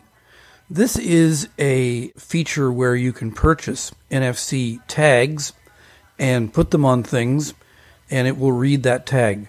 It's a little bit like a PenFriend light, I'll put it that way, but you can label things and have the barcode reader read the NFC barcode. So it's a nice feature. Health and fit. Eight of ten. Health and fitness. Now, we all want that, right? Step counter. One of one. There's only one item here that I know of offhand. It's step counter, and it, it counts your steps. And Today. One of five. Last seven days. Two of five. History. Three of five. Statistics. Four of five. Settings. Five of five. I'll look in settings right quick because you'll be interested in this. Profile. One of four. Notifications. Two of four. Profile. W- height. Five feet seven inches. One of six. Weight. 169.8 pounds. Gender. Male. Three of six. Year of birth. 1953. Four of six. Step length. Two feet four inches. Five. Daily goal steps. 5,000. Six of six. That's probably more than I should ever tell you about myself, but how else could I demonstrate it since I already set it up? So now you probably know more than you ever wanted to know about Chris Gray. Profile. 1 of 4. Notifications. 2 of 4. Enabled selected. 1 of 2. So I, I do have notifications enabled. I'm not exactly sure what all of them are, but it will tell you, you know, steps and things like that. Notifications. Unit system. 3 of 4. Unit system can be either metric or Imperial selected. 2 of 2. imperial, which is what I've selected. Unit system. 3 of 4. Calories. 4 of 4. Calories, how many calories you burned. So there's your step counter. Shopping. 9 of 10. Shopping. Amazon shopping. 1 of 1. Amazon's not bad. It works pretty well, and uh, it, it's like other things, what I would consider an Amazon light, but it's there and it's good. App catalog. 10 of 10. Now, I'm going to spend a little more time in the app catalog because I think it's important to understand the, the wealth of applications that you have with the BlindShell 2. It's one of the things that really makes this phone shine and uh, deserves to be demonstrated to you here on this podcast. Browse catalog. 1 of 4. We'll do that. We'll browse the catalog. Recommended packages. 1 of 4. Search. 2 of 4. Recently added. 3 of 4. All packages. 4 of 4. I'm going to go into all packages by pressing enter. All categories. 1 of 12. All categories. We'll do that. Amazon shopping. Installed. 1 of 47. Audible. 2 of 47. I think we all know what Audible is. It's a, it's a book reading program. You can sign up and get Audible books, and uh, I'm sure I'm going to do that soon. Be My Eyes. 3 of 47. Be My Eyes. I don't know if Be My Eyes is worldwide in terms of knowledge. In case it's not, it's kind of like Aira, but it's a it's a free service, and uh, you can invoke it and ask people to look at things for you and tell you what they are, etc., etc. BlindShell Podcast Player. Installed. 4 of 47. Okay, we've looked at that already. BlindShell Productivity Tools. Installed. 5 of 47. BlindShell Telegram Client. 6 of 47. I don't have the Telegram client installed. I mean to someday, but I don't use Telegram, so I just haven't done it. But I know Telegram is popular and it's on Voxmate and a lot of other places, so certainly worth looking into at some point. BlindShell Vision Aids. Installed. 7 of 47. That's the vision aids we looked at just a moment ago. Book Reader. Installed. 8 of 47. We saw that. Calendar. Installed. 9 of 47. We've seen that already. Camera and Image Viewer. Installed. 10 of. COVID Pass EU. 11 of 47. What is that? This app allows you to store and manage European COVID certificates. Okay. In Europe, that's that's pretty good. Czech and Slovak Public Transport. 12 of 47. Okay, so if you live in che- in the Czech Republic or Slovakia, that'll be nice. Dice Roller. Installed. 13 of. Document Reader. Installed. 4. Email Client. Installed. 15 of 47. FM Radio. Installed. Facebook Messenger. Google Lookout. 18 of 47. Google Lookout uses phone camera to assist with everyday tasks. The functions include text recognition, object recognition, food label recognition, and banknote recognition. Guitar Tuner. 19 of 47. Guitar Tuner allows you to tune your guitar and other musical instruments. Hangman. 20 of 47. The Hangman game trains your vocabulary. Guess the word. Internet browser. Installed. 20. Internet radio. Installed. KDD. 23 of 47. Search and download textbooks in Czech language from the KDD library. LibriVox. Search and download public domain audiobooks from the LibriVox library. Books in various languages available. Localizator. 25 of 47. French app with for the visually impaired. MBGYOSC Hengoskanavtara. 26 of 47. With the MBGYOSC Hengoskanavtara app, you can borrow ebooks, audiobooks, and podcasts from the library. Mau Mau is a simple but fun card game. Try to beat a virtual opponent. 1 of 3. Memory game. Installed. Have some fun with your BlindShell phone. Memory game challenges your memory as well as hearing. 1 of 4. Metronome. Simple and easy to use metronome will help you to keep tempo while playing your favorite musical instrument. Music player. Installed. Listen to your favorite MP3 music wherever you are. QR object tagging. QR code object tagging allows you to mark everyday objects using barcode tags purchased from BlindShell sellers. The tags are recognized using the camera of the phone. I asked my seller about this QR code versus NFC codes, and uh, they don't know what the difference is or quite what the story is. They think maybe this is something under development by BlindShell, but we just don't know the answer. SBB Mobile. 32 of 47. SBB Mobile is the most popular public transport app in Switzerland. KN. 33 of 47. Search and download audiobooks in Slovak language from the SKN library. Shazam, song recognition. 34 of 47. Shazam is an excellent application that helps you find out the title of every song at the moment you're hearing it. Shazam is fun. I've used it on Android. It's a cool app. I haven't actually used it here because there's so much to experience here, but uh, that's what it is. Simon Game. 35 of 47. Adaptation of the classical Simon game that will challenge your hearing and memory. I'll bet most listeners owned at least Simon 1, maybe Simon 2, and here you can have a new Simon on the BlindShell 2. Skype Lite. 36 of 47. Skype Lite. Stay in touch with your friends on Skype. I don't really use Skype anymore, so I don't know if I'll ever install this or not because Skype has become so problematic and the audio is so poor that, you know, it just doesn't seem worth it. Step counter. Installed. 37 of 47. Step counter we talked about. VA Connect. 38 of 47. The VA Connect app allows members to read publications that are available through iAccess, Vision Australia's online library service. There you go, especially for Australian residents. You might uh, enjoy that. Video camera and video player. Installed. 39 of 47. We've talked about that. VoxyWeb. 40 of 47. VoxyWeb is an innovative solution allowing visually impaired people to access the internet easily and independently. Weather forecast. Installed. 41 of 47. We've talked about that. WhatsApp. Installed. 42 We've of talked 47. about that. Wumpus game. Can you safely get through a cave maze in complete darkness? In this game, you have to use your imagination, short-term memory and logical thinking to avoid pits and kill the mythical creature called Wumpus. I'm afraid to try that one. Could get into trouble. YouTube player. Installed. 44 of 47. Okay, we pretty much know what that is. DZB Lesen. 45 of 47. Search and download audiobooks in German language from the DZB Lesen library. Toybox. Toybox enables you to access audio descriptions and other accessibility features in the supported cinema theaters. AOL. 47 of 47. Search and download audiobooks in French language from the EOL library. Well, I hope that wasn't too lengthy or boring or whatever, but I thought it would be great to show you the real richness of possibilities you have with this phone. The remainder of the items, we have to go back to the main menu. We've gotten through the applications and all the selections there. And then we've done the settings, we've looked at the manual. When we talked about the manual, we look at it. And then you have the turn off the phone menu item, which I don't think I need to show you uh, here. But wait, there's more. Not a lot more, but there is still a little bit more. In the description of the phone, you may remember I talked to you about these two buttons on the top uh, of the phone, just below the screen, uh, button A and button B on the left and the right. I never have figured out what button B does, but button A does a few things that you will want to know about.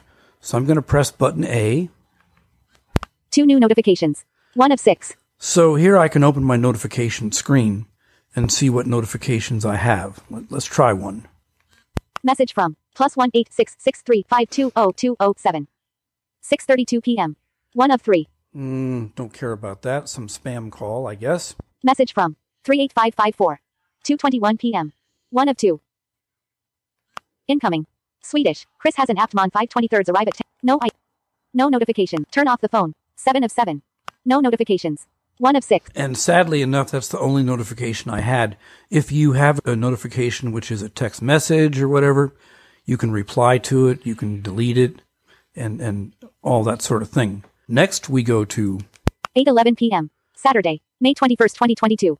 the 2 time. of 6. So if you want to know the time, you can just press the button A and go down once, and you'll hear the time.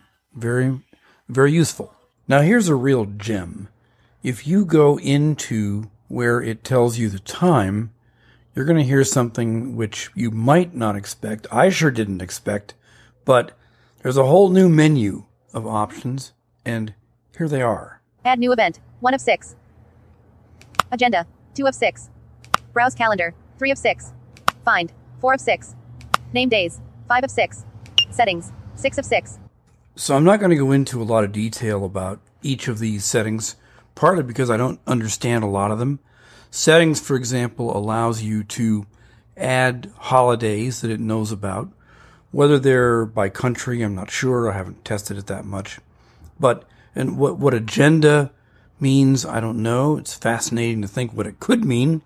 But I just wanted to point this feature out Basically, it's a kind of calendar app, but hidden away uh, here, and uh, thought you'd want to know about it.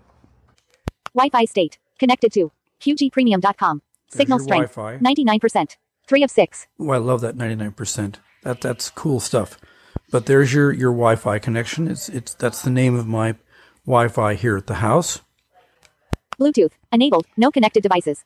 4 of 6. If I had a headphone connected or something, it would identify what was connected. Signal strength 50% 4G. Carrier mobile. Mobile data enabled. Data So, usage. 228.86 megabytes. 5 of 6. Where I'm sitting right now, I have that 50%. Other parts of the house, I might have 75%, and it tells me how much data I've used for the month. And finally, Battery state. 54%. 6 of 6. 54%. So I've had the phone on since about noon yesterday. I ran it overnight, did about 45 minutes of email on it, and did this demonstration. So the battery life of this phone is pretty darn good. And I'm very happy with that feature. It could run probably another day, and I wouldn't yet be totally disconnected from the phone.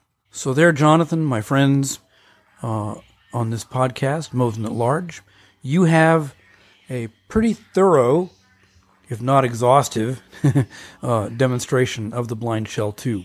In many ways, it's commendable. It's not without problems, and some of them are quite serious and need to be addressed.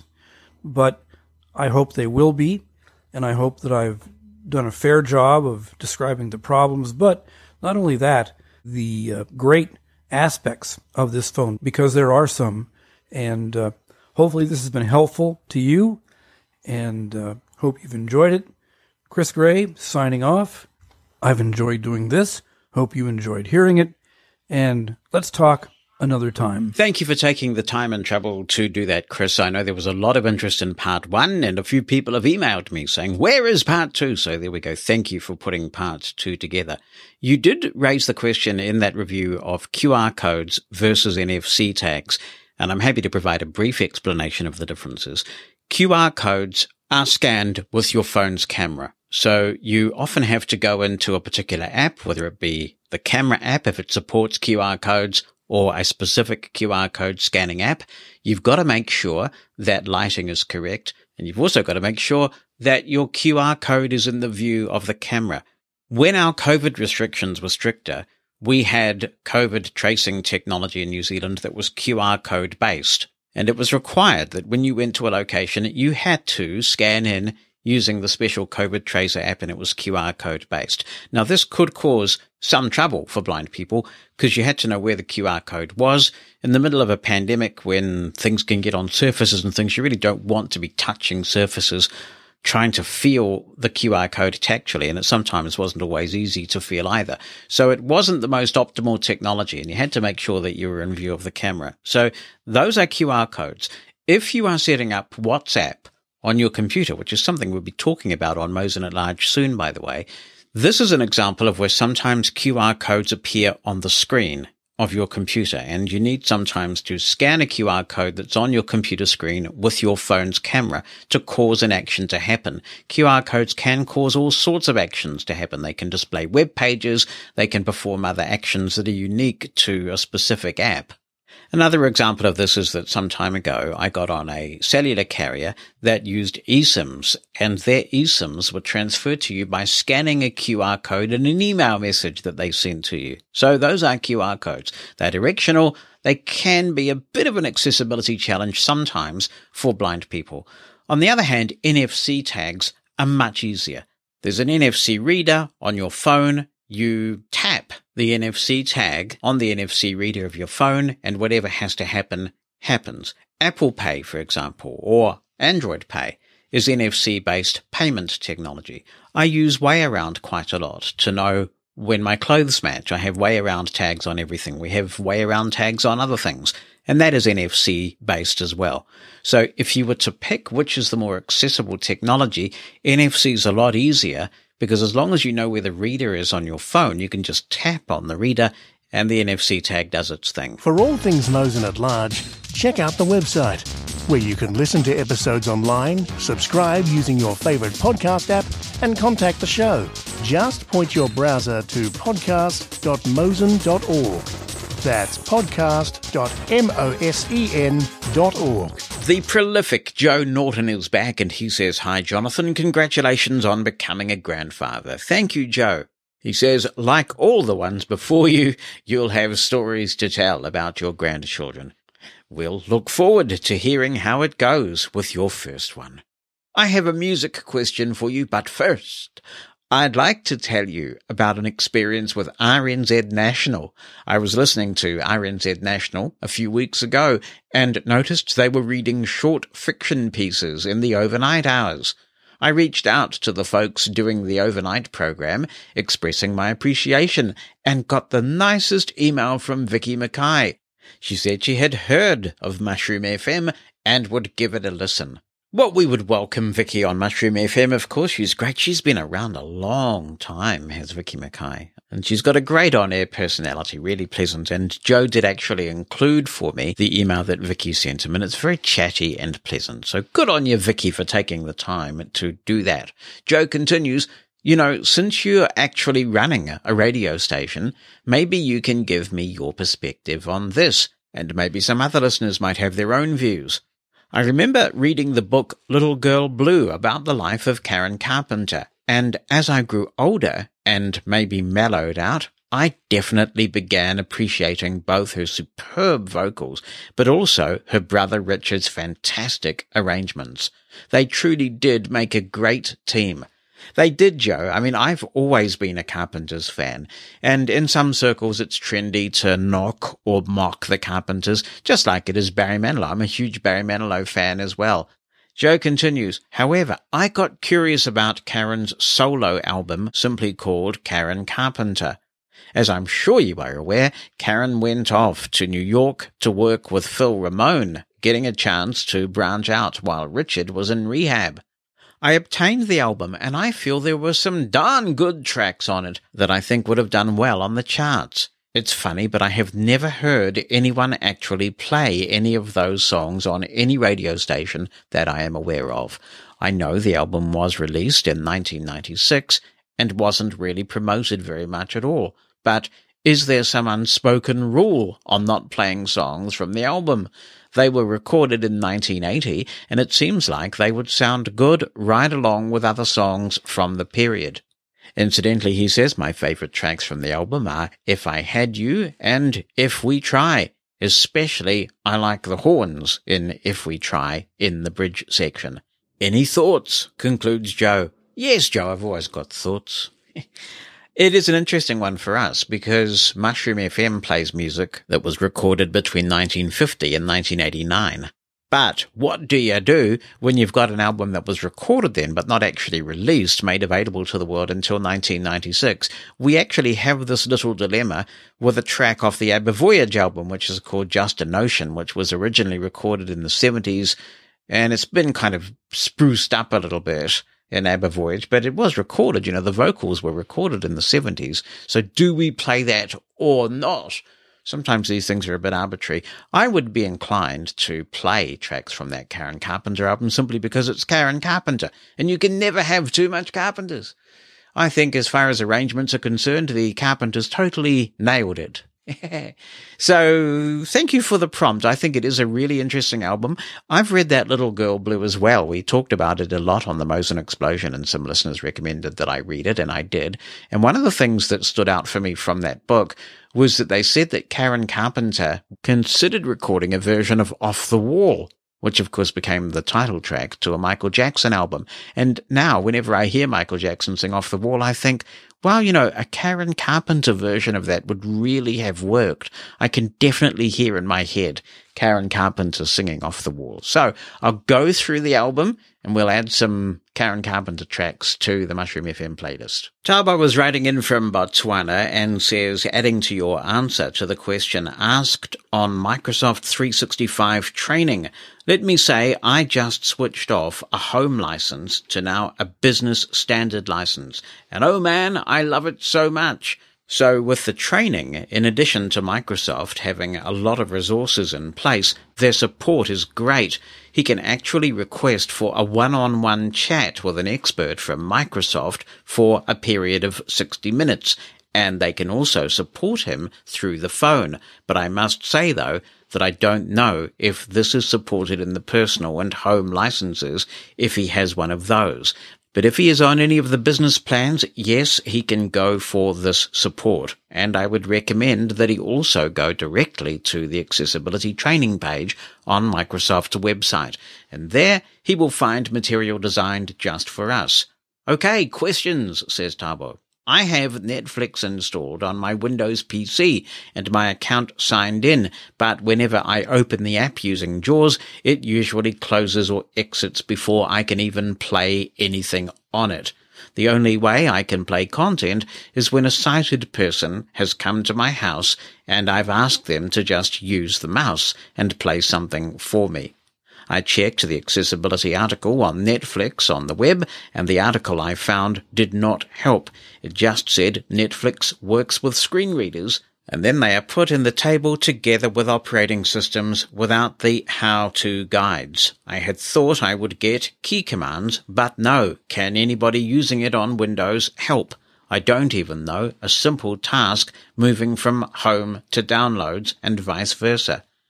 Well, Tabo, I think from what I can gather, a lot of people are just using the Netflix website with their Windows PCs. I don't ever watch these things on my PC. I just always use my phone for all of those things. So I don't know personally, but I would think most people will be using the Netflix website. However, if there are people using the Windows app, then hopefully they'll come forward and give us some hints and tips. On Windows 11 using JAWS 2020, I usually have my JAWS talking like it has hiccups, or should I say, a speech cut off. Sorry, I had the hiccups for a second there. This happens within computer speakers that are built in. It's not Bluetooth related, where I'd go to Settings Center and turn off speech cutout. I do get JAWS talking like it is not sure of what it wants to say. For instance, it will say space close. Thanks, Tabo. Yeah, it looks like you have got some stuttering speech there, and there may be various things you can do. The speech cutoff feature may help, but I take it you've left that turned on because although the JAWS description of the feature describes Bluetooth devices, it actually works more widely than that. I have seen it improve situations on laptops that hibernate their audio very quickly to save energy. But if that avoid speech cutoff feature is turned on, you may want potentially to change your screen out delay. That's another setting that you'll find in your JAWS default settings file. You might want to see if you can update your drivers. You don't mention the manufacturer of your computer and what audio device you have, but some people have fixed these problems by installing generic Microsoft drivers and using them as opposed to a manufacturer specific set of drivers you could potentially try and install the Silenzio utility to see if that cleans it up. But if avoid speech cutoff isn't cleaning it up, then I suspect Silenzio won't either. So there are some things, and maybe some others can comment on techniques for dealing with stuttering speech. Go west, young man. No, no, not that way.